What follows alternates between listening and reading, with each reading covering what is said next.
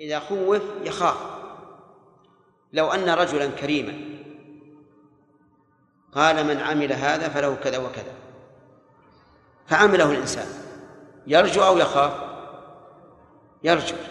كذلك لو أن بالعكس لو أن رجلا ظالما قال من فعل كذا عاقبته بكذا. فالإنسان يخاف. وإن كان فعالا لكن لابد أن يتأثر الإنسان بما يكون أمامه من طمع أو أو خوف. نعم يا سليم. إذا ثبت عند الصحابة رضي الله عنهم وأرضاهم حكم وقرروه وعملوه به شيخ. وحنا ما تقصر عقولنا عنه فهم وعمل. كيف العدل عن شيخ؟ مثل إيش؟ مثل كلام عمر عمر رضي الله عنه وأرضاه لا يترجم انهم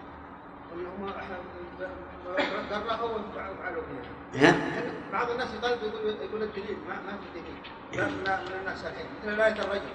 سبحان الله. عمر رضي الله عنه موفق بالصواب. وعنده فراسة. عجيبة. هو نفسه رضي الله عنه قال أخاف إن طال في النا... إن طال بالناس زمان. أن يقولوا لا نجد الرجم في كتاب الله. وهذا الذي ذكرت الآن هو ما توقعه منه فهمت؟ وإلا هو يعلن على منبر الرسول عليه الصلاة والسلام بهذا الكلام. هل يمكن أن يعلن على منبر الرسول ويكون الأمر على خلاف ما قال ويسكت الصحابة؟ نعم. لا يمكن. نعم.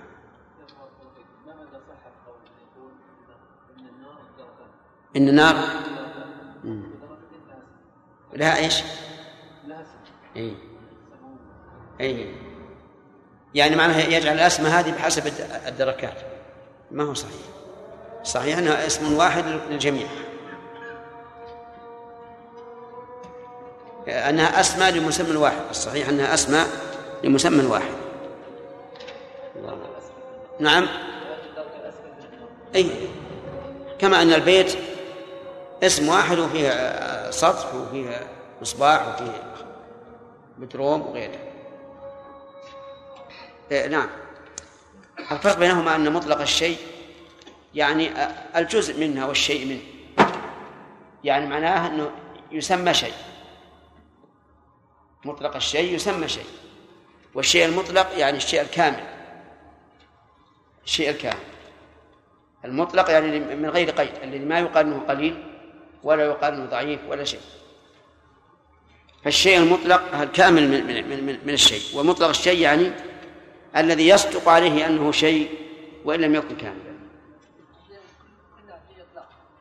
لا بس فرق بين بين أن تضيف الإطلاق إلى إلى إلى النوع أو إلى الجنس وأن تضيف وأن تضيف الجنس إلى النوع. أن أن تصف النوع بالإطلاق. الشيء المطلق يعني الكامل. مطلق الشيء يعني معناه إنه ما يصدق عليه الشيء وإن لم يكن كاملا. نكمل ما تقدم في النسخ حتى يكمل البحث فيه. ذكرنا أمس أن أن النسخ جائز عقلا وواقع شرعا.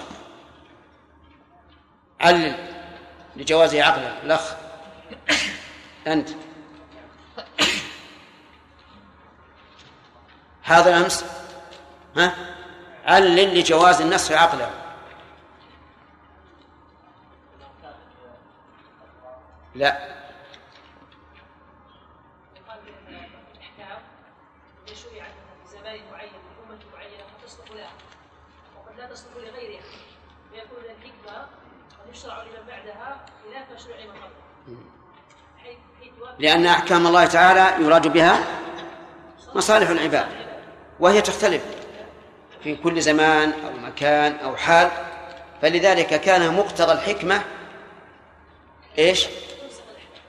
نعم نسخ الأحكام.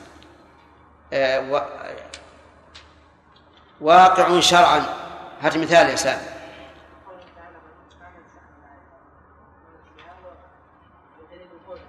اي وقوع. واقع شرعا. الآن خفف الله عنكم بعد أن قال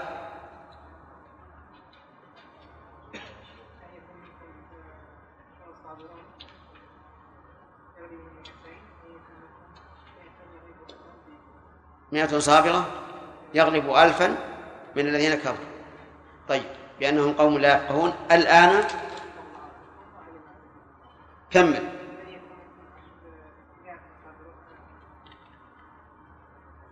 صحيح.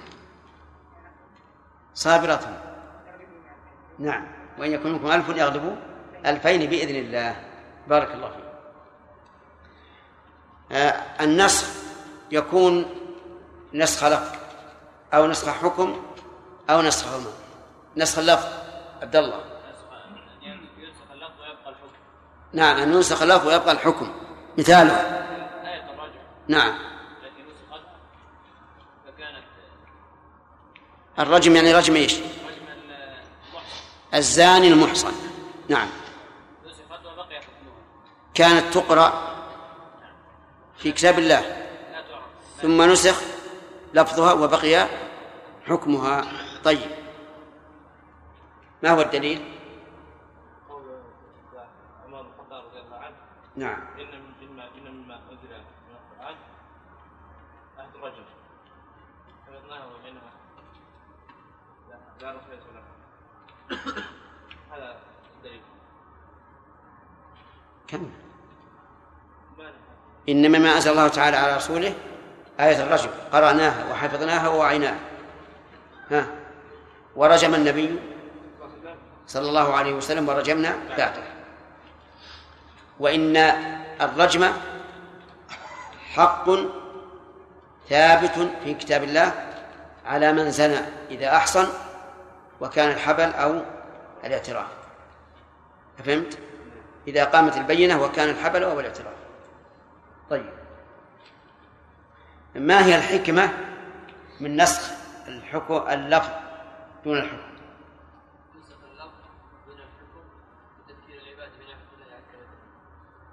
لا أو لتبيين فضل هذه الأمة على فضلها. نعم. لتبيين فضل هذه الأمة على غيرها. حيث عملت بالرجم مع أنه لا يوجد آه نعم لفظه في كتاب الله. واليهود؟ اليهود اليهود. بالعكس جحدوا آية الرجم. حتى إنهم لما جاءوا بالتوراة وضع الذي يقرأ يده على آية الرجم حتى لا تبين. طيب. الثاني ارفع يدك نعم. الثاني نسخ الحكم وبقاء اللفظ. مثاله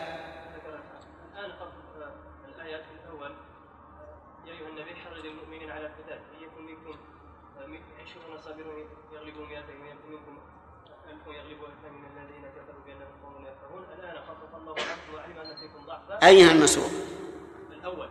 الآية الأولى. نسخ حكمها وبقي لفظها. بارك الله فيك. يحيى حكمة.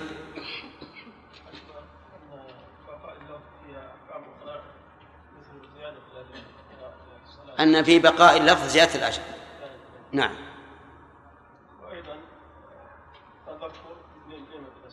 تذكير بنعمة الله عز وجل. طيب. محمد الثالث. نعم. نسخ اللفظ والحكم معا. مثاله. عشر رضعات مثل عشر رضعات؟ نعم. يعني عشر رضعات نسخت إلى خمسة عشر نسخ. رضعة؟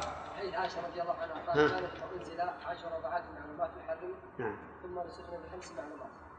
وتوفي رسول الله صلى الله عليه وسلم وهي فيما يقرأ من القرآن. لا نجد العشر دائم نعم والخمس فالأولى منسوخة لفظا وحكما العشر منسوخة لفظا وحكما لأن حكمها نسخ بخمس ولفظها لا يوجد. طيب.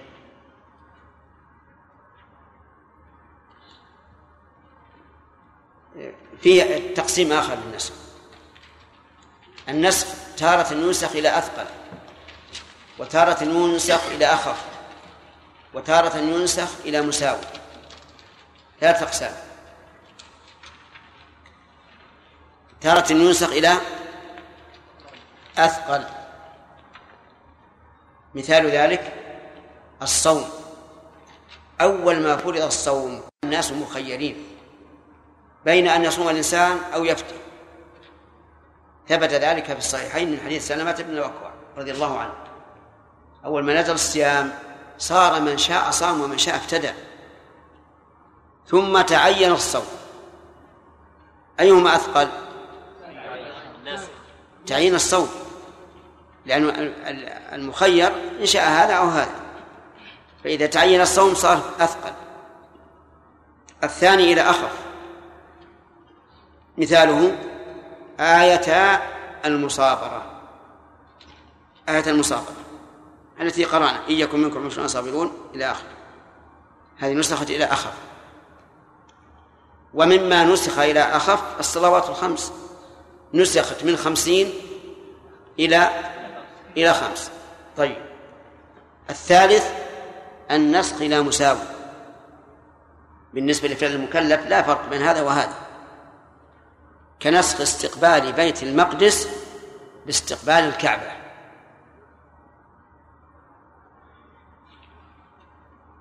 فهنا الفعل بالنسبة للمكلف واحد.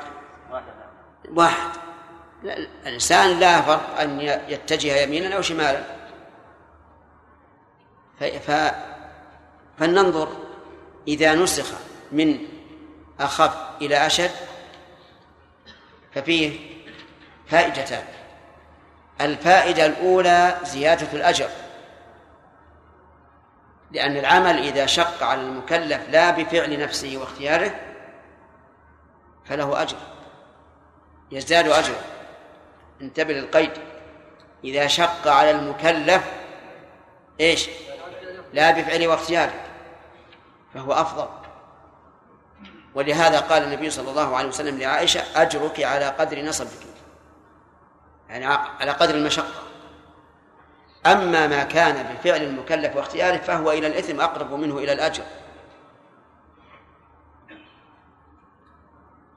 مثال الأول إنسان قام يتوضأ في البر وليس عنده إلا ماء بارد وليس عنده ما يسخن به.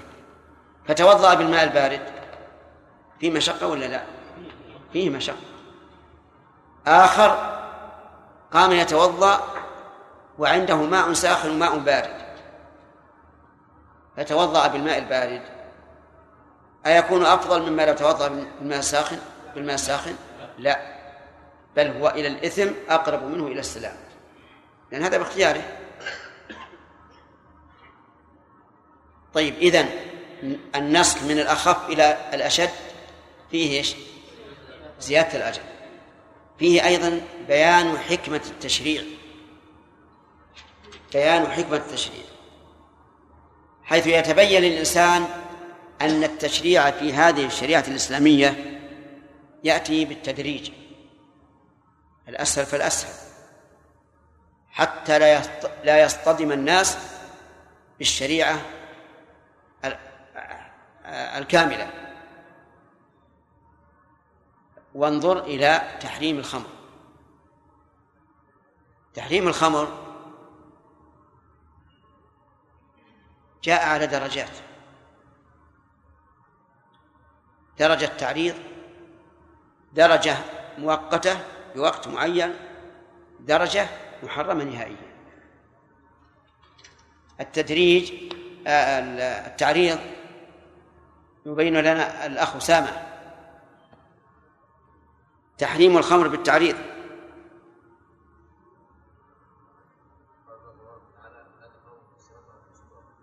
لا.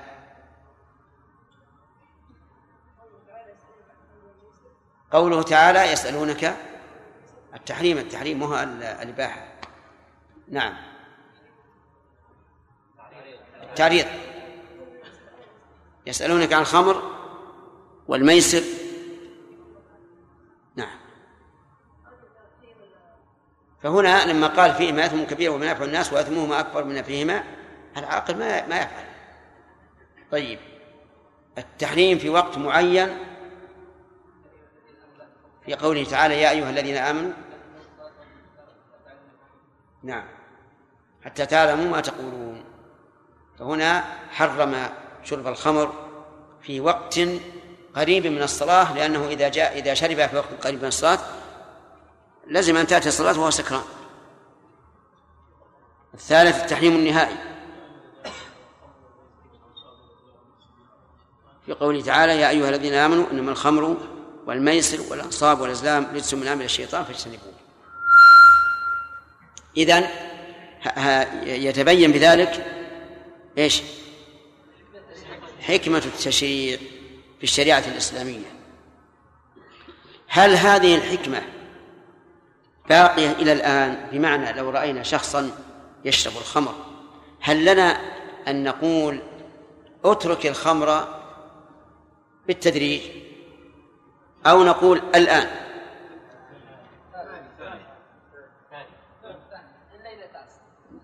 إذا أمكن الثاني لا بأس لكن قد لا يمكن. فإذا قلنا له بالتدريج وكذلك شرب الدخان بالتدريج فهذا لا بأس به. إذا لم يمكن إلا ذلك لأنه إذا تعذر الكمال أخذنا به شيئا فشيئا. بقينا بإيش؟ النوع القسم الثالث. ها؟ المسافر مثل آه، الاتجاه من بيت المقدس إلى الكعبة. قد يقول قائل ما الفائدة من ذلك؟ نقول الفائدة لا يمكن أن يكون هذا النص إلا لسبب. فمثلا أيما أشرف الكعبة أو بيت المقدس؟ لا شك أن الكعبة أفضل. لكن لو فرضنا أنه لا لو فرضنا أنه لا فرق بينهما إطلاقا فإن فائدته امتحان المكلف واختباره. هل هو تابع لشريعة الله أو هو تابع للهوى؟ فيقول ليش إن الله ينسخ هذا من إلى هذا وهما سواء؟ أنا سأفعل ما شئت.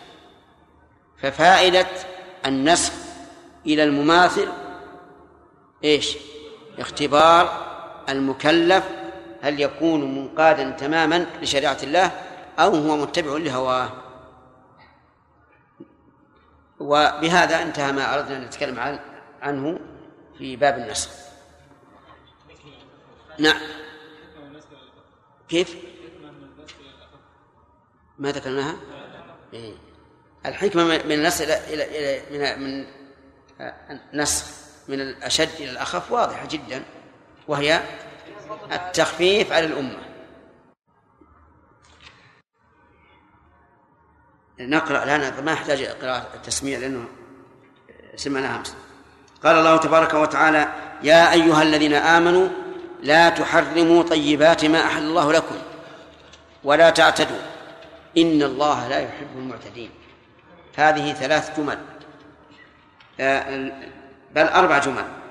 الأولى يا أيها الذين آمنوا وتسطير الخطاب بالنداء يدل على أهميته لأن النداء يستلزم انتباه المخاطب وإصدار الخطاب بوصف الإيمان يدل على أن ما سيذكر من خصال الإيمان وأن مخالفته نقص في الإيمان.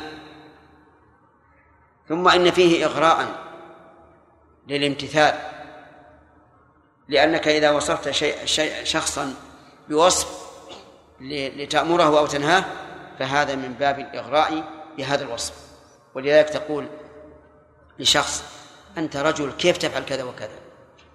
قولك أنت رجل يعني مقتضى الرجولة إيش؟ أن لا تفعل. وتقول يا فلان أنت كريم. وهذا سائل. يعني فأعطه. لا الجملة الثانية لا تحرموا طيبات ما أحل الله لكم. هذه ناهية. لا تحرموا. أي لا تجعلوه حراما. وتحريم ما أحل الله ينقسم إلى ثلاثة أقسام. فلننظر أيها المراد. خبر وإنشاء وامتناع. تحريم ما أحل الله ثلاثة أقسام. خبر وإنشاء وامتناع. فالخبر أن يقول الظأن حرام. يخبر. هذا نقول له إنك كاذب. نقول إنك كاذب. لماذا؟ لأن ظن حلال وهو قال إنه حرام. كاذبا. الإنشاء أن يحرم ما أحل الله كما فعل أهل الجاهلية. السائبة والوصيلة والحام وقالوا ما في بطون هذه الأنعام خالصة لذكورنا ومحرم على أزواجنا. هذا التحريم إيش؟ إنشاء يعني أراد أن يحكم بأن هذا الشيء حرام على جميع الناس. هذا هو الذي يراد بالآية الكريمة. وحقيقته الحكم بغير حكم الله عز وجل. الحكم بغير حكم الله. الثالث الامتناع. يعني أن يقصد الامتناع وما قصد أنه حرام ولا قصد يعني ما قصد إنشاء الحكم عليه بالتحريم ولا قصد الخبر وإنما قصد الامتناع. فهذا حكمه حكم اليمين. لقول الله تعالى يا أيها النبي لم تحرم ما أحل الله لك؟ تبتغي مرضاة أزواجك والله غفور رحيم. أفهمتم الآن؟ ولا واضح؟ إذا إذا قال هذه الخبز علي حرام يريد الامتناع ما قصد أن حكم حرام في شرع الله ولا أن يخبر أنها حرام لكن أراد أن يمتنع فهذا حكمه حكم اليمين الدليل يا أيها النبي لما تحرم ما أحل الله لك تبتغي مرضات أزواجك والله غفور رحيم قد فرض الله لكم تحلة أيمانكم هذه ثلاثة أقسام في التحريم. إخبار وإنشاء وامتناع. طيب. أيها المراد الإنشاء. ولهذا قال لا تحرموا ما أحل الله لكم أي ما لا تحرموا طيبات ما أحل الله لكم لأنه طيب ولأنه حلال. فكيف تحرمونه؟ ولا تعتدوا. أي تجاوزوا حدودكم لأن الإنسان له حد. فكونه يحلل ويحرم هذا اعتداء. قال الله تعالى ولا تقولوا لما تصف ألسنتكم الكذب هذا حلال وهذا حرام. لتفتروا على الله الكذب. ولا تعتدوا. إن الله لا يحب المعتدين. هذه الجملة الثالثة. أخبر عز وجل أنه لا يحب المعتدين لا يحب المعتدين في حقه ولا في حق عباده لأن الله عدل أحكم الحاكمين فلا يحب أن يعتدي أحد لا في حقه ولا في حق العباد. وكلوا مما رزقكم الله حلالا طيبا كلوا فعل أمر وهو في معناه مشترك بين الإباحة وبين الوجوب وبين الندب فمن توقفت حياته على الأكل فأكله واجب. ومن احتاج ولكن لا ضرورة فأكله مستحب. ومن كان لا, لا يحتاج ولا وليس بمضطر فالأمر للإباحة. كلوا مما رزقكم الله حلال مما رزقكم الله أي مما أعطاكم. حلالا أي حال كونه حلالا أي محللا. فهو مصدر بمعنى اسم المفعول. طيبا أي لا خبيثا. وهل الوصف هنا وصف ملازم؟ يعني لأن كل حلال طيب. أو المعنى حلالا طيبا في كسبه فالمعنى أنه حلال في ذاته طيب في كسبه. الثاني أولى لأنه إذا دار الأمر بين أن يكون الكلام مؤسسا أو مؤكدا فحمله على أن يكون مؤسسا أولى. فنقول حلالا أحله الله طيبا أي من حيث الكسب. واتقوا الله. أي الزموا تقوى الله عز وجل. الذي أنتم به مؤمنون. هذا من باب الحث على التقوى. يعني ما دمتم مؤمنين بالله عز وجل فاتقوه. وفي قوله الذي أنتم به مؤمنون جملة اسمية تدل على الثبوت. يعني أنكم أنه قد تقرر عندكم الإيمان بالله فإذا كان كذلك فاتقوا الله. في هاتين الآيتين فوائد. منها النهي عن تحريم طيبات ما أحل الله. لقوله يا أيها النبي يا أيها الذين آمنوا لا تحرموا طيبات ما أحل الله لكم. وهذا التحريم هل يعم الأقسام الثلاثة التي ذكرناها؟ نعم يعمها. لكن بعضها أشد من بعض. فالتحريم الإنشائي أشدها لأنه مشاركة لله في حكمه. والتحريم الخبري محرم لأنه كذب. والتحريم الامتناعي أيضا محرم لأن الله نهى عنه. قال يا أيها النبي لأن الله عاتب نبيه عليه الصلاة والسلام عليه في قوله يا أيها النبي لما تحرم ما أحل الله لك؟ ولأن النبي صلى الله عليه وعلى آله وسلم قال من كان حالفا فليحلف بالله أو ليصمت. ومن فوائد هذه هذه الآية النهي عن العدوان يعني عن الاعتداء. في حق من؟ في حق الله وفي حق العباد. ومنها الإشارة إلى أن تحريم ما أحل الله من باب العدوان. لأنه قد لا تحرم ولا تعتد وهو إشارة رحمك الله إشارة إلى أن هذا من باب العدوان.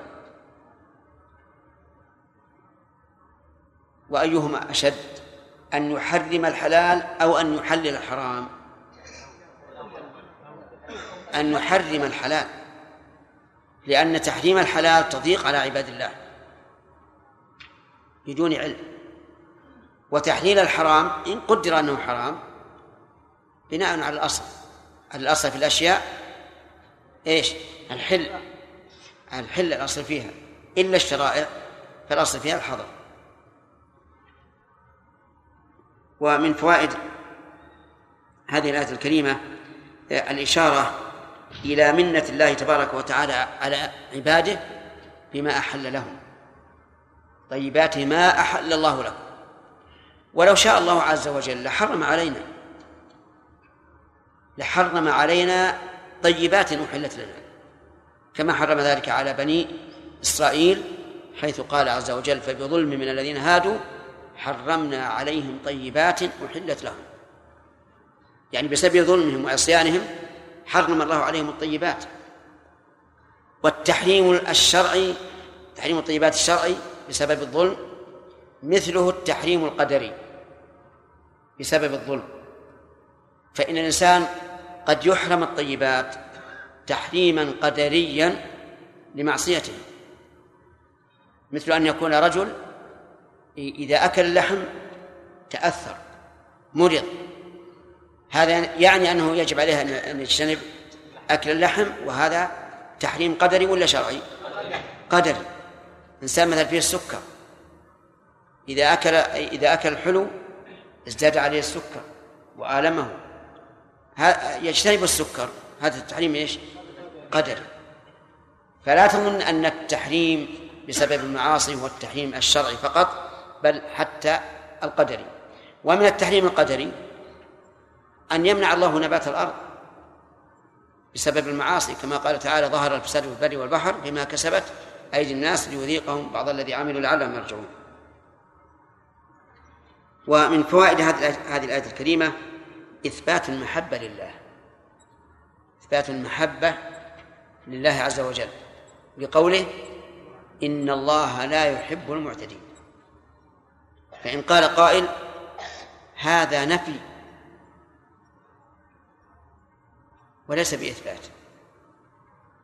قلنا نفيه محبة المعتدين يدل على ثبوت أصل المحبة. ولو كان لا يحب مطلقا لم يكن لنفي محبته المعتدين فائدة لأنه أصلا لا يحب. والذين قالوا إن الله لا يحب لم ينكروا المحبة لكن حرفوها. ففي الآية إذن رد على منكر محبة الله عز وجل. مثل من؟ الأشاعرة. الذين هم هم أقرب أهل التعطيل أهل السنة ينكرون محبة الله. الله لا, لا يحب أحد. لا يحب ولا الرسول قال ولا الرسول. هل يسر الرسول قال إن الله اتخذني خليلا؟ قالوا نعم. لكن زاد ثوابه لأن المحبة هي الثواب. المحبة هي الثواب أو إرادة الثواب. وفسروها بالإرادة لأنهم يثبتون الإرادة. والحقيقة أن نسأل الله لهم العفو. وأن يهدي أحياءهم. أنهم حرموا لذة محبة الله عز وجل. الإنسان إذا شعر بأن الله يحبه يفرح ويزداد في محبة الطاعات وكراهة المعاصي لأنه يعلم أن ربه عز وجل يحبه من فوق سبع سماوات. وإذا كان المعنى يثيبه فهو يثيب أي واحد من العباد ممن يستحق الثواب. فحرموا لذة محبة الله لأنهم أنكروها. إذن المهم أن في الآية إثبات المحبة وإذا قال قائل ما طريق إثباتها قلنا لأن نفيها عن المعتدين إيش؟ يدل على ثبوت أصلها إذ لو لم يكن أصلها ثابتا لم يكن فائدة في نفيها عن المعتدين. وهذا نظير استدلال الشافعي رحمه الله. على رؤية الله بنفي الرؤية عن الفجار. حيث قال عز وجل كلا إنهم عن ربهم يومئذ لمحجوبون. قال لو كانت الخلائق محجوبة عن الله كلها لم يكن في نفي حجب الرؤية عن عن الفجار فائدة. فنفي الرؤية عن الفجار دليل على إثباتها لمن؟ للأبرار. نعم.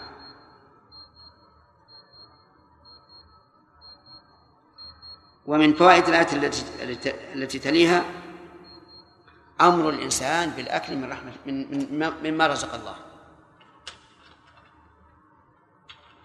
ضده عدم الأكل.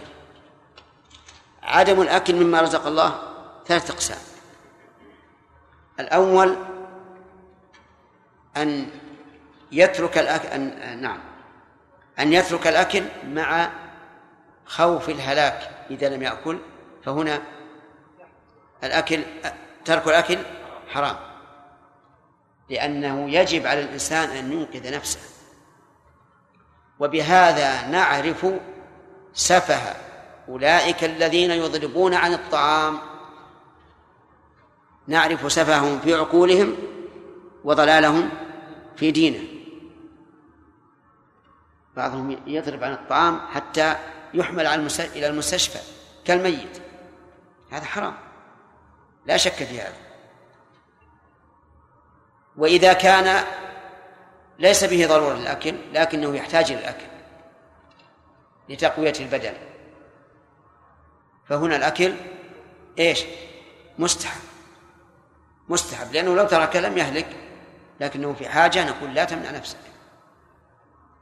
والثالث إيش؟ أن يترك الأكل تنزها. فهذا ينهى عنه. ينهى عنه. ويقال كل مما أباح الله لك. بعض الناس لا يأكل من طيب الطعام تزهدا وورعا. فماذا نقول عنه؟ نقول هذا خطأ. أفضل الخلق محمد عليه الصلاة والسلام كان يختار الطيب من الطعام. أليس قد جاءوا له بالتمر الطيب بدل التمر الردي؟ بلى. ومع ذلك ما نهاهم ما قال ليش تأتون لي بالطيب. بل أرشدهم إلى أن يأتوا بالطيب لكن بطريق مباح. فتنزه بعض الناس عن الطيبات تورعا وتزهدا. نقول أنت الآن مجانب للورع. لأن الورع اتباع الشرع. الزهد ترك ما لا ينفع في الآخرة واتباع الشرع مما ينفع في الآخرة. فأنت الآن لا زاهد ولا ورع نعم لو فرض أن الإنسان بصفة خاصة يجد من نفسه أنه لو اختار الطيبات لحصل الأشر والبطر. فهنا قد نقول إيش؟ اترك الطيبات. لئلا تصاب بالأشر والبطر. لكننا نعالجه قبل ذلك بعلاج آخر. نقول لا يجوز أن يحملك التمتع بنعم الله على الأشر والبطر. فإن عجزت وأبيت إلا أن يحملك نقول ألا اترك. لأن حقيقة بعض الناس إذا لبس الثياب الزينة المشلح الزين الغترة الزينة نعم انتفخ. وصار فيه علو واستكبار. هذا نقول له اترك هذا؟ ولا لا؟ نقول اتركها. بينما نقول لا تكبر لكن يقول أنا عجز نأمره أولا أن لا يتكبر لكن إذا قال أنا أعجز نقول الحمد لله اترك هذه لمن لا يتكبر إذا لبسها ولكن هذا علاج خاص. كما أننا نعالج الإنسان الذي يتأثر بأكل الطيبات من جهة أخرى فنقول اتركها ودعها لمن لا يتأثر بها. نعم. من فوائد هذه الآية الكريمة أنه يجب على الإنسان أن يكون مأكله طيبا. لقوله تعالى إيش؟ حلالا طيبا. فالكسب الحرام وإن كان في ذاته حلالا يعني مثلا كسب دراهم. دراهم الأصل فيها أنها اكتساب حلال. فإذا كسبها بحرام قلنا هي حرام عليك. يحرم عليك أن تأكل منها. لماذا؟ لأنها ليست طيبة.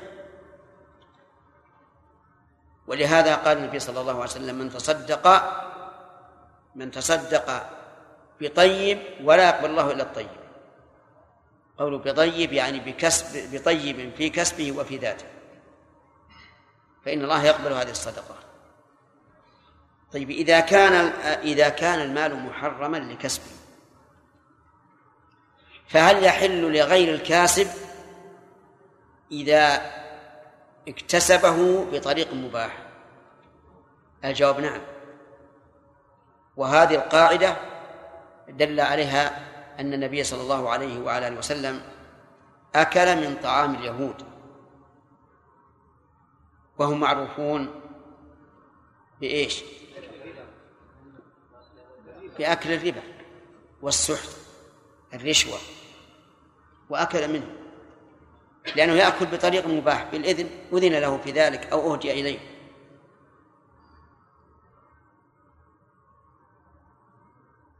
إلا إذا علمت أن هذا المال هو عين مال رجل آخر. كالسارق إذا سرق شاة وذبحها لك ضيافة. وأنت تعرف أنه سرق. فهنا لا يجوز أن تأكلها. لأن هذا محرم لعينه. يعني العين من حيث أن هذا الكاسب لم يملك هذه العين. لم يملكها فلا يجوز أن تأكلها. لكن لو يدعوك إلى وليمة من عرف بأن ماله كله حرام. اكتسبه عن طريق الربا الصريح أو عن طريق الربا الذي اتخذ بالحيلة. فهل لك أن تأكل منه؟ نعم لي أن آكل منه. إلا إذا علمت أنني إذا امتنعت من إجابة دعوته وأكل طعامه صار ذلك سببا لتوبته فحينئذ نعم لا يجوز أن أجيبه ولا يجوز أن آكل من طعامه. لأنه إذا رأى الناس قد هجروه فلا يجيبون فلا يجيبون دعوته ولا يأكلون طعامه شك أن هذا سيؤثر عليه. إلا أن يكون قلبه ميتا ومن فوائد الآية الكريمة أن الإيمان بالله عز وجل مستلزم لتقواه. لقوله إيش؟ واتقوا الله الذي أنتم به مؤمنون. أي فلإيمانكم يلزمكم التقوى. فالإيمان الحقيقي مستلزم للتقوى فمن قال إنه مؤمن ولكنه لم يتق الله فهو إما فاقد الإيمان بالكلية وإما ناقص الإيمان. فإن قال قائل إنه يفعل المعاصي. وإذا قيل له يا فلان اتق الله لا تعص الله. قام يضرب على صدره ويقول التقوى ها هنا التقوى ها هنا التقوى ها هنا. ماذا نقول له؟ نقول هذا كلام الرسول صلى الله عليه وسلم لا شك فيه وليس عندنا في هذا شك. ولكن لو اتقى ما ها هنا لاتقت اليد والرجل والعين واللسان لأن النبي صلى الله عليه وسلم يقول ألا وإن في الجسد مضغة إذا صلحت صلح الجسد كله وإذا فسدت فسد الجسد كله ألا وهي القلب. فلو كان فيما ها هنا تقوى لظهرت لظهر ذلك على جوارحه. الله أكبر. الله بالله في أيمانكم. لا يؤاخذكم أي لا يعاقبكم ولا يحاسبكم. في اللغو باللغو في أيمانكم. اللغو ما لم يقصد بدليل قوله ولكن يؤاخذكم بما عقدتم الأيمان. وقد ذكرنا أن من طرق التفسير أن تقابل الكلمة إذا كانت خفية بشيء واضح فيتبين معناها بما قوبل بها. وذكرنا على هذا مثالا وهو قوله تعالى فانفروا ثبات أو انفروا جميعا فإن ثباتا لا يفهم معناها بسرعة.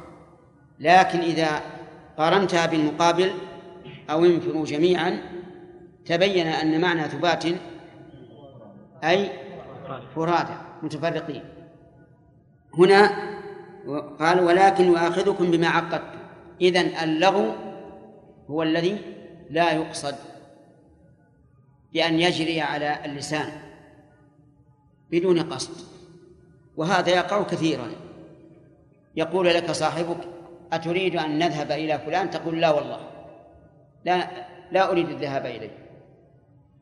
أو يقول آه، اذهب فسلم على فلان تقول لا لا والله لا أذهب. على سبيل اللغو لا القصد. فهذا على اسمه لغو. لا يترتب عليه حكم. ولأن هذا أيضا آه، من الأشياء التي قد يشق تجنبها. وقول في أيمانكم جمع يمين وهو الحلف ولكن يؤاخذكم بما عقدتم. أي بالذي عقدتم. وفي هذه الكلمة ثلاث قراءات. عاقدتم وعقدتم. والمعنى واحد. أي بما نويتم عقده من الأيمان. فكفارته إطعام عشرة مساكين. فكفارته إذا حلفتم أو إذا حلفتم وحنثتم. الثاني يعني أن أن يعني أن في الآية شيئا محذوفا. فكف فكفارته إن حنثتم فيه أي التي تكفره. ولا يقع فيه مؤاخذة إطعام عشرة مساكين. وأطلق الله الإطعام فيرجع في ذلك إلى العرف لأن لدينا قاعدة وهي أن ما جاء مطلقا في الكتاب والسنة فإنه يحمل على العرف على عرف الناس. عشرة مساكين جمع مسكين وهو الذي لا يجد كفايته. وسمي مسكينا لأن الفقر أسكنه. لأن, لأن العادة أن الغني يكون نشيطا له شخصية يقابل الناس ويتكلم معهم ويأخذ منهم ويرد. والغالب على الفقير العكس. فلذلك سمي الفقير مسكينا. من أوسط ما تطعمون أهليكم أي لا من أجوده ولا من أردائه من الوسط. وقوله أو كسوتهم معطوف على إطعام. أو كسوتهم. والكسوة ما يكسو به الإنسان بدنه. وتختلف الكسوة باختلاف الأزمان والبلدان والأحوال. ولذلك ترون في مواسم الحج والعمرة اختلافا كبيرا في كسوة الناس. فيرجع في هذا إلى العرف ففي بلادنا هذه الكسوة عبارة عن قميص وسروال وغترة وطاقية. هذه الكسوة. وما وإن نقص شيء من ذلك فالكسوة ناقصة. وقوله أو كسوتهم ولم يقيد. من أوسط ما من أوسط ما ما تكسون. فيؤخذ بما يعد كسوة. أو تحرير رقبة. أي عتقها. وسمي العتق تحريرا لأن الرقيق يتحرر به من الملك ملك سيده رحمه الله الذي يفرض عليه أن يكون عبدا مطيعا. وفي الآية الترقي من الأسهل إلى الأشد. لأنك لو نظرت في الغالب نعم لو نظرت لوجدت في الغالب أن الإطعام أسهل من الكسوة وأن الكسوة أسهل من العتق. أو تحرير رقبة فمن لم يجد أي فلم فمن لم يجد الإطعام أو الكسوة أو العتق أو وجد لكن لم يجد من يطعمهم أو يكسوهم أو يعتقه بأن يكون المجتمع غنيا. كلهم أغنياء. لا يجد فيهم فقيرا. ولم يوجد أرقة يمكن اعتاقهم فإنه يعدل إلى الرابع من من أصناف الكفارة وهو صيام ثلاثة أيام. صيام ثلاثة أيام. مطلقة. لا لا لم يقيدها الله عز وجل بالتتابع. والصيام إذا أطلق فهو للتتابع فهو مطلق لا يشترط فيه التتابع. ودليل ذلك أن الله إذا أراد سبحانه وتعالى أن يكون الصوم متتابعا قيده كما في آية الظهار كمن لم يستطع فصيام شهرين متتابعين وكما في آية القتل كمن لم يجد فصيام شهرين متتابعين. وإذا أطلق فإن فإنه لا يجب به التتابع لكن قد ورد في قراءة عبد الله بن مسعود اشتراط التتابع فقرأ رضي الله عنه فصيام ثلاثة أيام متتابعة. وعلى هذا فتكون قراءة عبد الله بن مسعود مقيدة لهذا الإطلاق. فصيام ثلاثة أيام متابعة ذلك كفارة أيمانكم. ذلك المشار إليه هذه الأربعة. وهي إطعام عشرة مساكين أو كسوتهم أو تحرير رقبة أو صيام ثلاثة أيام. على حسب ما جاء في الآية. من ترتيب وتخيير. كفارة أيمانكم إذا حلفتم. يعني إذا حلفتم وحنثتم. أما إذا لم تحنثوا فإنه لا شيء عليه. فإذا حلف الإنسان أن لا يفعل شيئا ولم يفعله فلا شيء عليه. أو أن يفعل ش... نعم. أو أن لا يفعل شيئا ف... فلم نعم. إذا حلف أو أن يفعل شيئا ففعله فلا شيء عليه. نعم. قال واحفظوا أيمانكم. احفظوا أيمانكم لها ثلاثة معاني. المعنى الأول احفظوها من الحنث أي حافظوا على أن لا تحنثوا. الثاني احفظوا أيمانكم أي لا تكثروا الحلف. لا تجعلوها رخيصة. كل شيء تحلف عليه. فلا تحلفوا إلا إذا دعت الحاجة أو الضرورة لذلك. الثالث احفظوها بأن لا تدعوا الكفارة عنها. وهذه المعاني الثلاثة صحيحة ولا يناقض بعضها بعضا فتكون الآية شاملة لها. كذلك يبين الله لكم آياته. كذلك أي مثل ذلك البيان. وعليه فتكون الكاف مفعولا مطلقا. لأنه أضيف إلى المصدر. أي مثل ذلك البيان يبين الله لكم آياته. والمراد بالآيات هنا الآيات الشرعية لأن السياق يدل عليه.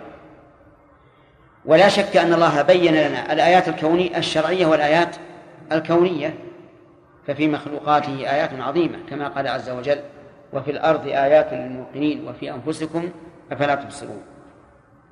لعلكم تشكرون لعل للتعليل أي لأجل أن تشكروا الله عز وجل على بيان الآيات. والشكر هو القيام بطاعة المنعم. هذا أجمع ما قيل فيه. هذا هو الشكر فيشمل القيام بطاعة المنعم فيما يقال. والقيام بطاعة المنعم فيما يفعل. والقيام بطاعة المنعم فيما يعتقد. فتكون فيكون محل الشكر ثلاثة. القلب واللسان والجوارح وعلى هذا قول الشاعر أفادتكم النعماء مني ثلاثة يدي ولساني والضمير المحجبة. هذه أوسع آية في فيما يتعلق بالأيمان. وإلا فقد ورد فقد جاء في البقرة ما يشابهها. مثل قوله تعالى لا يؤاخذكم الله بالله في أيمانكم ولكن يؤاخذكم بما كسبت قلوبكم والله غفور حليم. لكن هذه الآية مفصلة. يقول عز وجل فيها من الفوائد كثيرة. أولا سعة حلم الله وعفوه حيث نفى المؤاخذة عن اللغو في الأيمان وذلك لكثرة تكرارها ومشقة التحرز منها. وهذا بناء على إيش؟ على أن المراد بها الأيمان التي لا تقصد والتي تكون في عرض الحديث وقال بعض أهل العلم من اللغو في الأيمان أن يحلف على شيء ماض يظنه واقعا ولم يقع مثل أن يقول والله لقد قدم فلان البلد أمس بناء على إيش؟ على أنه رأى رجلا يشبهه فظنه إياه فأقسم أنه قدم ولم يقدم لكن الصواب خلاف ذلك وأن هذا ليس من اللغو لأن هذا قصد العقد حلف وأقسم قيل لا ما, ما, ما لم يأتي الرجل قال والله لقد جاء والله لقد رأيت لكن هذا مما لا حنث فيه لأن الرجل حلف على ما في ظنه وهو واقع. يقول لا زلت أظن هذا فهو حلف على ما في ظنه. ولهذا التعليل لا يفرق على القول الصحيح بين الماضي والمستقبل. المستقبل مثل أن يقول والله ليقدمن زيد غدا. بناء على ما سمعه من الأخبار أو ما سمعه من من نطقه أنه سيقدم غدا فقال والله لا يقدمن زيد غدا فمضى الغد ولم يقدم. فهذا لا حنث عليه. مع أنه عاقل وحالف لكن نقول الرجل حلف على ما في ظنه. وهو يقول لا أزال أظن هذا. حتى لو انتهى الغد يأتي فأنا على ظني. وكون الواقع يكون على خلاف ظني هذا ليس إلي وليس من فعلي ولا من تصرفي. ولذلك لو قال والله ليقدمن زيد غدا بناء على أنه سيلزمه بالقدوم. ولم يقدم فإنه يحنث واضح؟ إذن القول الراجح أن اليمين التي يحلفها على ظنه ليست من لغو اليمين وإنما لغو اليمين ما لا ما لا يقصد. ومن فوائد هذه هذه الآية الكريمة أن العبرة على ما في القلوب. على ما في القلوب. وهذا كقول النبي صلى الله عليه وسلم إنما الأعمال بالنيات وإنما لكل امرئ ما نوى. وينبني عليه مسائل كثيرة في الأيمان والطلاق والبيوع والأوقاف وغيرها.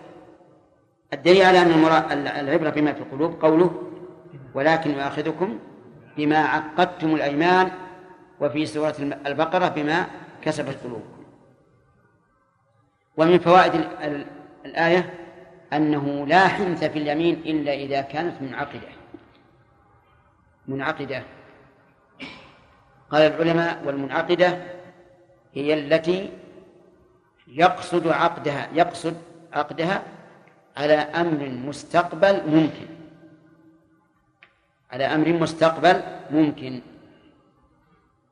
فإذا لم يقصد العقد فهي لغو وإذا عقدها على ماضي فإنه لا يخلو من ثلاثة أقسام. إما أن يعقدها على أمر ماض متيقن فهذا لا شيء عليه. لكنه لا ينبغي إلا عند الحاجة. مثل أن يقول والله لقد نزل المطر أمس على بلدنا وهو يعلم أنه نازل. هذا جائز أو غير جائز؟ جائز لكن الأولى أن لا يفعل إلا لحاجة. الثاني أن أن يقصد عقدها على ماض يعلم أنه كاذب. فهذه حرام. مثل أن يقول يا يحيى مثل يحيى الراعي لا ما أسألك عن وصف اليمين. مثل على ما ما ذكرته. على ما ذكرته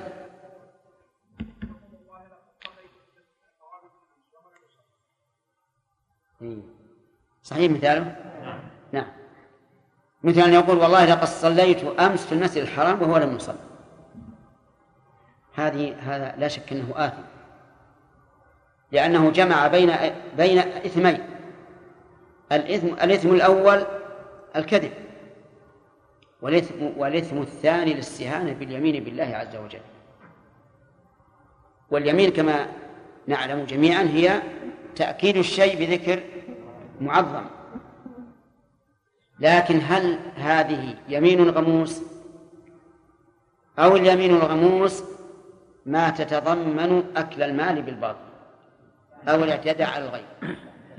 المذهب الأول. أن أن كل يمين كاذبة على ماضي فهي يمين غموس ولا شك أن أنها أن اليمين على أمر ماضي وهو يعلم أنه كاذب لا شك أنها محرمة وأشد مما لو أخبر بدون يمين. لكن الذي يظهر أن اليمين الغموس هي التي يحلف بها الإنسان فاجرا ليقتطع بها مال امرئ مسلم.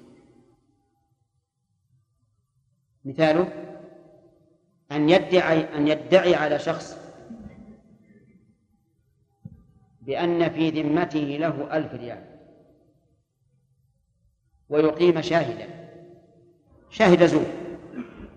ويحلف فهنا يحكم له بالألف. هذه اليمين نسميها يمينا غموسا لأنه اقتطع بها مال امرئ مسلم. أو يجحد بها مال امرئ مسلم. مثل أن يدعى عليه بألف ريال ويقول أبدا ليس لي ليس لك عندي شيء ويحلف على هذا. فهذه يمين غموس فالراجح أن اليمين الغموس هي التي يقتطع بها مال امرئ مسلم. طيب.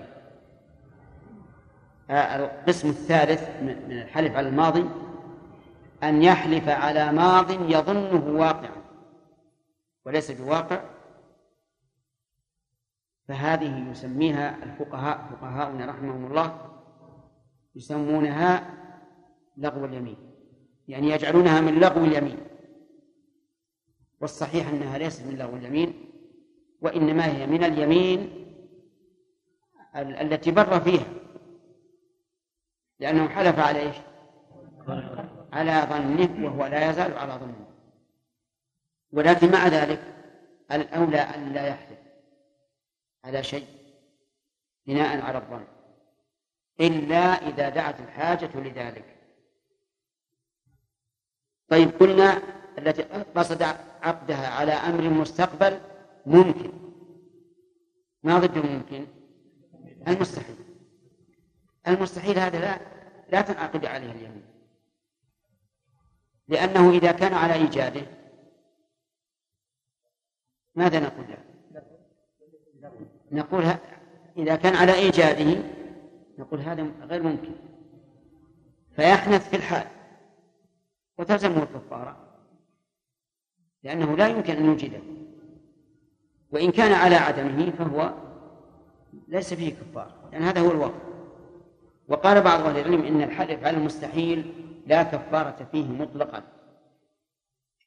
لأن كونه يحلف على شيء يستحيل وجوده هذا لغو.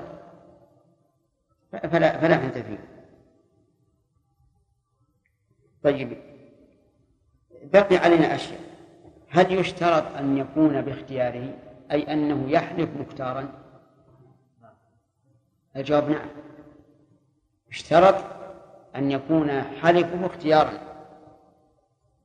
فإن أكره على اليمين لم تنعقد اليمين. ولكن هنا مسألة. لو أكره على اليمين فحلف قاصدا اليمين.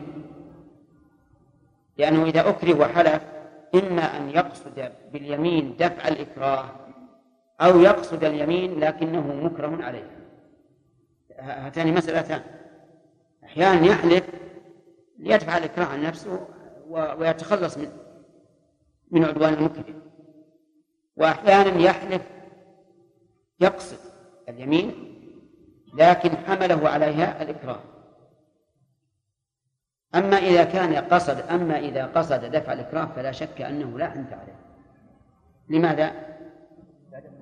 لأنه لم يقصد اليمين. ما قصد اليمين أصلا. قصد الخلاص من هذا الإكراه. أما إذا حلف يقصد اليمين لكن ألجئ إليه. فهذا فيه خلاف والصواب أنه كالأول. الصواب أنه كالأول. لا سيما إذا وقع من شخص عامي. العامي إذا أكره على الشيء فعله ولا يخطر بباله أنه لدفع الإكراه أو لأنه أكره عليه. أليس كذلك؟ يعني هذه إن وقعت فإنما تقع لطالب علم يفهم. فالصواب أن المكره لا تنعقد يمينه سواء نوى بذلك دفع الإكراه أو عقد اليمين للإكراه. طيب هل يشترط أن يكون مكلفا أو لا يشترط؟ الصواب أنه يشترط أن يكون مكلفا. لأن غير المكلف لا يلزمه شيء لا بأصل الشرع ولا بإلزام نفسه ولهذا لا ينعقد منه النذر. غير مكلف وقد قال النبي صلى الله عليه وعلى آله وسلم رفع القلم عن ثلاثة.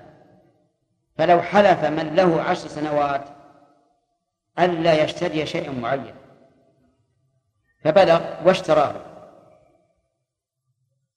هل يحنث أو لا؟ لا.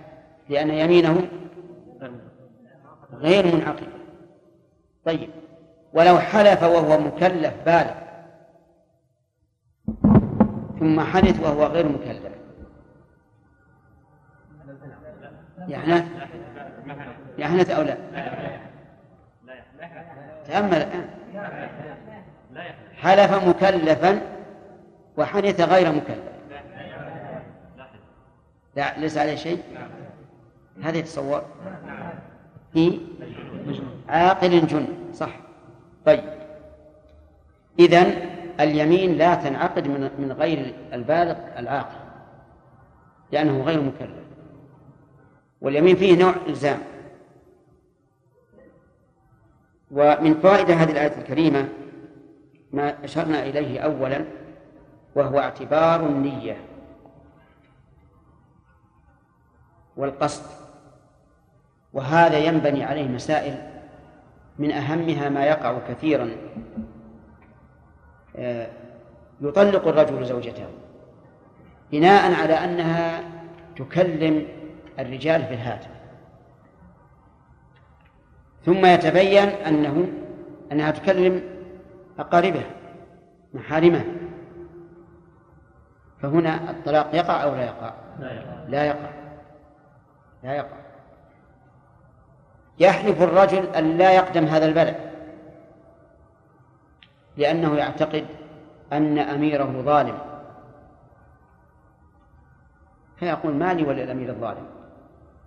ثم يتبين أن أميره ليس بظالم. فهل عليه عليه شيء؟ لا.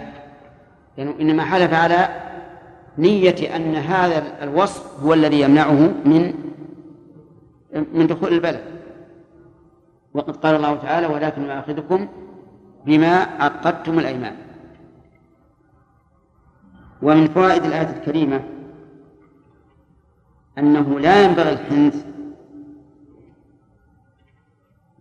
إلا إذا كان خيرا. لقوله تعالى فكفارته. والكفارة لا تكون إلا في مقابلة ذنب أو ما يشبه.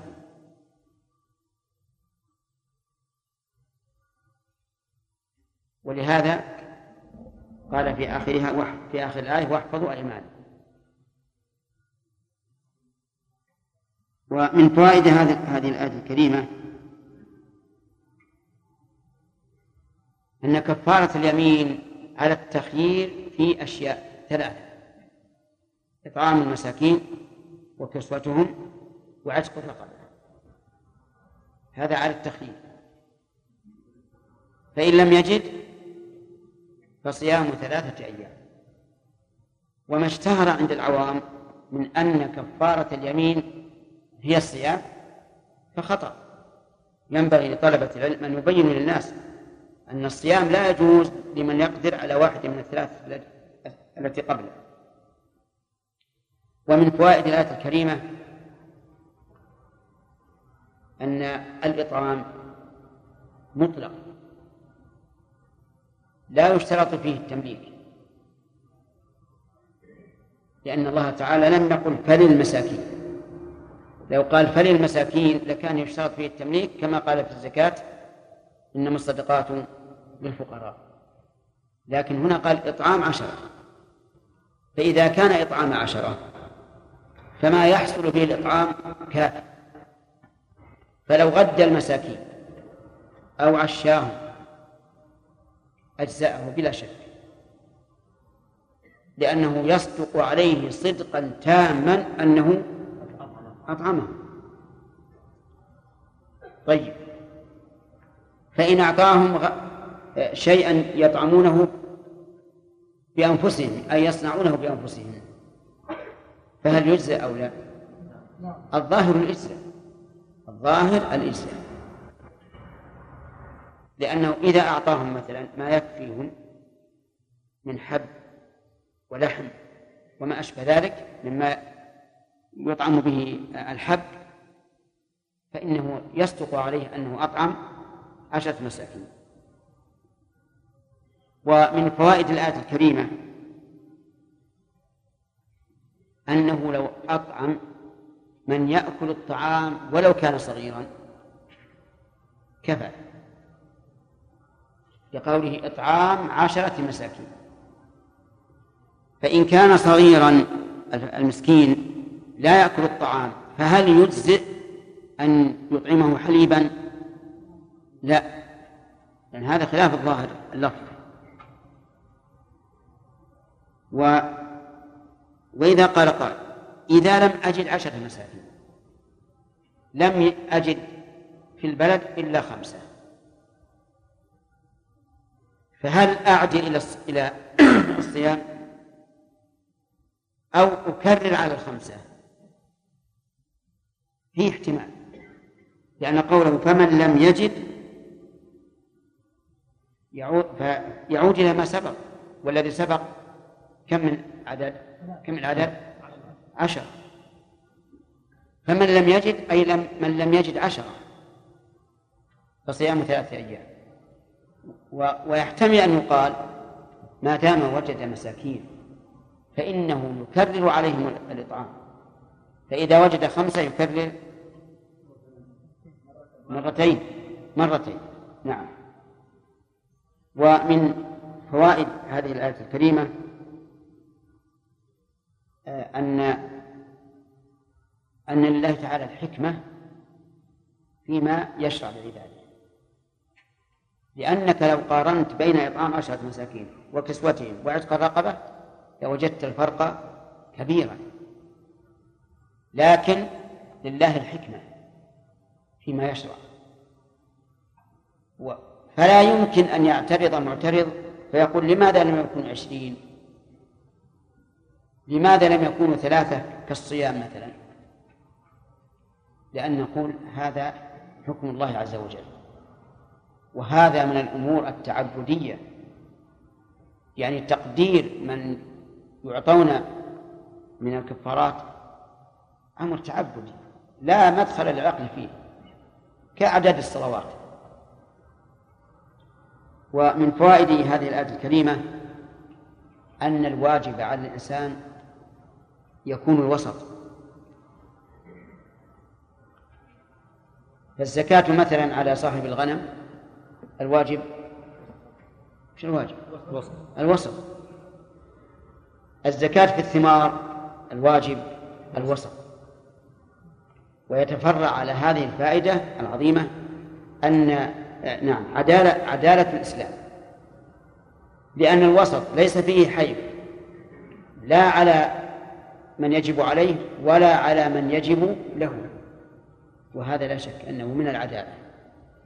فإن قال قائل أرأيتم لو لو أطعمهم من أعلى ما يكون؟ أيجوز أو لا؟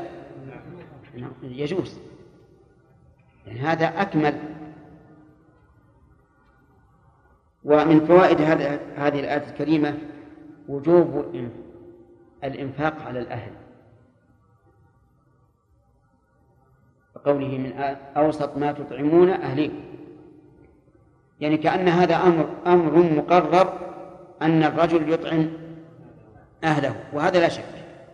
أنه يجب على الرجل أن ينفق على أهله. قال الله تعالى الرجال قوامون على النساء بما فضل الله بعضهم على بعض. أكمل. وبما أنفقوا من أموالهم. ومن فوائد الآية الكريمة أن الكسوة مطلقة أيضا كالإطعام. فما سمي كسوة حصل به الإجزاء وهذا يختلف باختلاف الأحوال والأزمان والأماكن والأمم.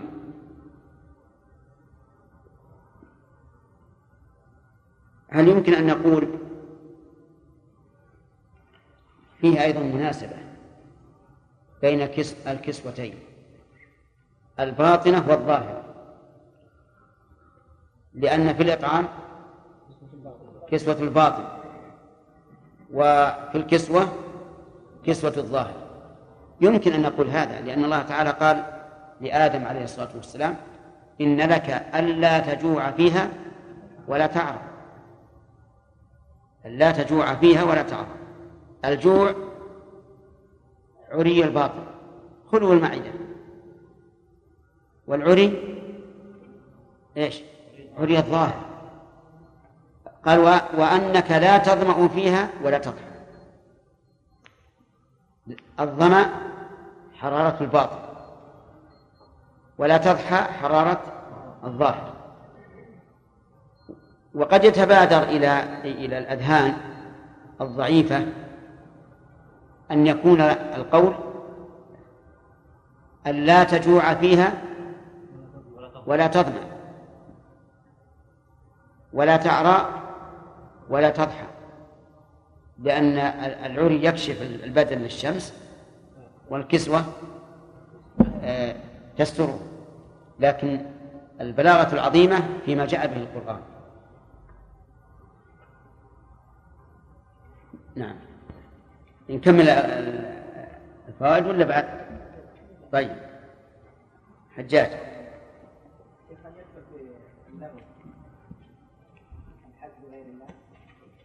لا الحلف بغير الله لم ينعقد أصلا. لا ينعقد أصلا لأن النبي صلى الله عليه وسلم قال من عمل عملا ليس عليه أمرنا فهو رد. والحلف بغير الله ليس عليه أمر الله ورسوله. نعم.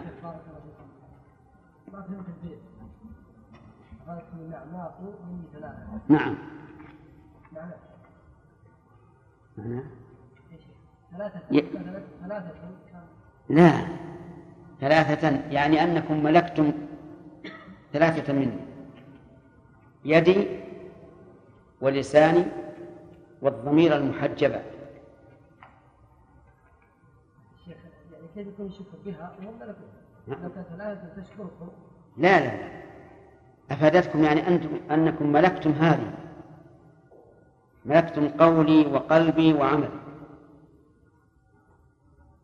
واضح المعنى؟ ويؤيده والضمير المحجبة بالنصب إيه أنا أقول يعني فهمك هو الذي أوجب الإشكال. والشاعر يقول يخاطب من يخاطب إن إن نعماءكم علي. ملكتم بها فؤادي ولساني. فصار يثني عليكم وكأنكم أسياده وكذلك الجوارح أخدمكم.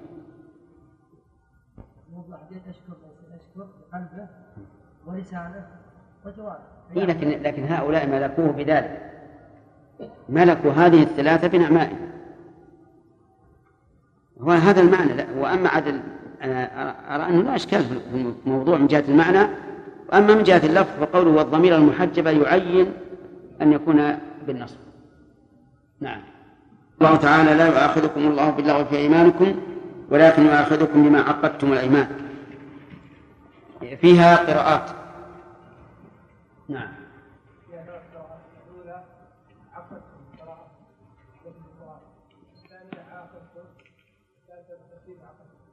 طيب. وكلها بمعنى واحد. قوله فكفارته إطعام. هل فيها حذف؟ فيصل. نعم. لأنه لو حلف بمجرد الحلف تمام. قوله إطعام عشرة مساكين. هل هو مقيد بكمية أو نوع معين. يلا فراس. نعم.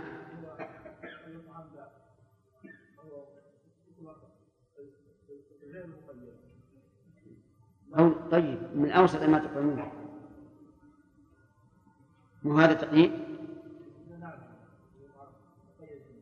لأنه من أوسط ما نطعم أهلنا طيب هل يلزم في, في الإطعام أن نملكهم إياه؟ لا يلزم. على القول الراجح. نعم.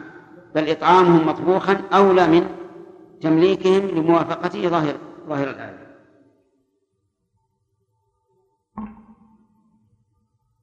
قوله فمن لم يجد يجد إيش؟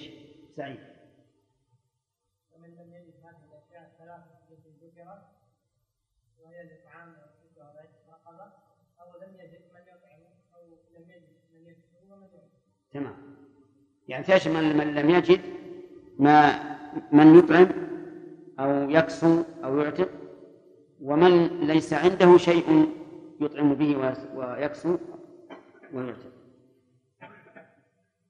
هل الأيام متتابعة؟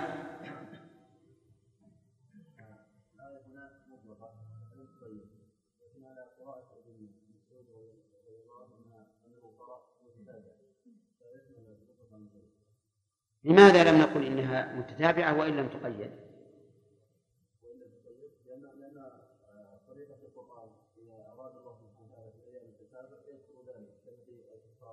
نعم.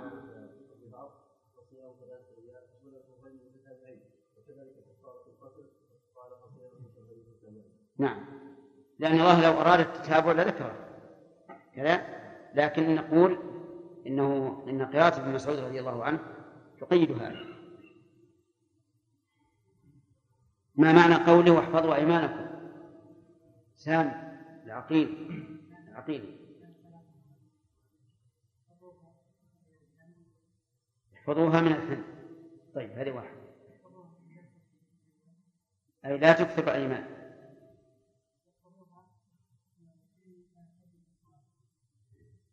ولك فتش المسلم. يعني إذا حياتم فكفروا. طيب بارك الله فيكم. نرجع إلى الفوائد آخر ما قرأنا. آخر شيء. نعم. نعم لا بعد إيش؟ نعم.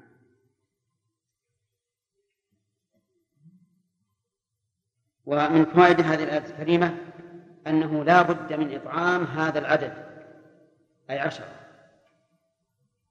وكسوة وكسوتهم. فلو كرر الطعام على واحد عشرة أيام لم يجزي لأن الله نص على العدد فيجب اتباع ما نص الله عليه. هذا وقد قال العلماء رحمهم الله. إنه قد يعين المدفوع إليه أو المعطى دون المدفوع كما في هذه الآية. المطعمون كم؟ والإطعام غير مقيد ما يقال صاع ولا مد. وقد يقيد المعطى يعني المدفوع دون المدفوع إليه كما في في فطر زكاة الفطر من رمضان. فإن المدفوع مقيد كم؟ صاع. صاع من طعام. والمدفوع إليه لم يقيد ولهذا يجوز أن تعطي الصاع من الفطرة لعدة فقراء. ويجوز أن تعطي فطرا لواحد. آه، القسم الثالث أن يقدر المعطى والمدفوع إليه. المدفوع والمدفوع إليه. كما في فتية الأذى. فإن النبي صلى الله عليه وسلم قال لكعب بن عجرة رضي الله عنه تطعم ستة مساكين لكل مسكين نصف صاع. فقيد المعطى يعني المدفوع والمدفوع عليه. ومن فوائد هذه الآية الكريمة أن كفارة اليمين لا تعطى للمؤلفة قلوبهم ولا تعطى للغارمين. وإنما هي إطعام المساكين. كما كما جاء ذلك كما نقول ذلك أيضا في زكاة الفطر فإنها لا تدفع إلا للفقراء فقط. ومن فوائد هذه الآية الكريمة رحمة الله تبارك وتعالى أظن ذكرناه تمام عدل الله عز وجل في إيجاب الأوسط. لأنه لو أوجب الأكمل والأعلى لكان في هذا ضرر على من؟ نعم على الحالف. ولو أوجب ولو أوجب الأدنى لكان فيه ضرر على المعطى المدفوع إليه. ومن فوائد هذه الآية الكريمة أن الكسوة مطلقة لم تخصص بشيء معين ولا بعدد معين. يعني لا يعطى ثوبين أو ثلاثة أو عشرة فما يحصل به هذا المسمى وهو الكسوة يحصل به براءة الذمة. ومن فوائد الآية الكريمة الإشارة إلى أن الحنث في اليمين أمره عظيم. ولهذا لا يكفره إلا عتق الرقبة التي يحصل بها عتق المعتق من النار.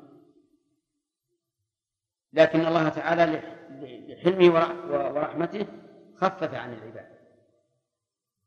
دليل ذلك قوله أو تحرير رقبة. ومن فوائد هذه الآية الكريمة أن تقدير العبادات كمية ونوعا وكيفية موكول إلى الشرع. ولذلك لا لا يتقابل أو لا يتساوى الإطعام عشرة مساكين مع صيام ثلاثة أيام. أليس كذلك؟ لو نظرنا إلى كفارة الظهار لكان الواجب صيام شهرين متابعين فإن لم يجد فإطعام ستين مسكينا. فجعل إطعام كل فقير يقابل صيام يوم. لكن هنا يختلف الوضع. ولعل السبب والله أعلم أنه في كفارة الظهار الإطعام بدل عن الصيام. الإطعام بدل عن الصيام. لأنه من لم يجد من لم يستطع الصيام أطعم. وإذا كان بدلا عن الصيام فالحكم أن صوم كل يوم يطعم عنه مسكين. كما في العاجز عن الصيام صوما عجزا لا يرجى زواله فإنه يطعم عن كل يوم مسكينا. أما في كفارة اليمين وفدية الأداء فليس الأمر كذلك لأن الأمر فيها على التخيير. فكل من خصال الكفارة نوع مستقل بنفسه. أفهمتم هذا أو لا؟ طيب. الإطعام في كفارة الظهار بدل عن الصوم. أفهمتم هذا أو لا؟ طيب. الصوم شهرين والغالب أن تكون ستين يوم. فكان بدلها إطعام إطعام ستين مسكينا. كما نقول في رمضان. إذا عجز الإنسان عن الصيام عجزا مستمرا فإنه يطعم إيش؟ عن كل يوم مسكينا. لأن الإطعام بدل عن الصيام. في كفارة اليمين إطعام عشرة أو ثلاثة أيام. لكن كل واحد مستقل إيش؟ مستقل بنفسه. أليس كذلك؟ طيب. لما كان كل واحد مستقلا بنفسه صار كل واحد مختصا بوصف يناسبه حسب حكمة الله عز وجل. فدية الأذى إطعام ستة مساكين أو أو صيام إيش؟ ثلاثة أيام. لأن لأن صيام ثلاثة أيام ليس بدلا عن عن إطعام ستة مساكين. وإطعام ستة مساكين ليس بدلا عن عن الصيام. إذ أن الإنسان مخير بين هذا وهذا فكل واحد منهما مستقل بنفسه. يعني قسم مستقل بنفسه. هذا ما ظهر لنا والله أعلم بما شرع ومن فوائد من فوائد الآية الكريمة دفع توهم العوام من أن كفارة اليمين صيام ثلاثة أيام. ولهذا تجد بعضهم يقول أنا ما نفسي ثلاثة أيام فيمنعه صيام ثلاثة أيام من من الحنث. فيقال الأصل أن الواجب إطعام إطعام عشر مساكين. طيب لو قال قائل هل يجوز أن نلزم الغني بصيام ثلاثة أيام لأنها أشق عليه من إطعام عشر مساكين؟ لا لا يجوز هذا. ولذلك غلط بعض العلماء الذين أوجبوا على أحد الملوك في كفارة الظهار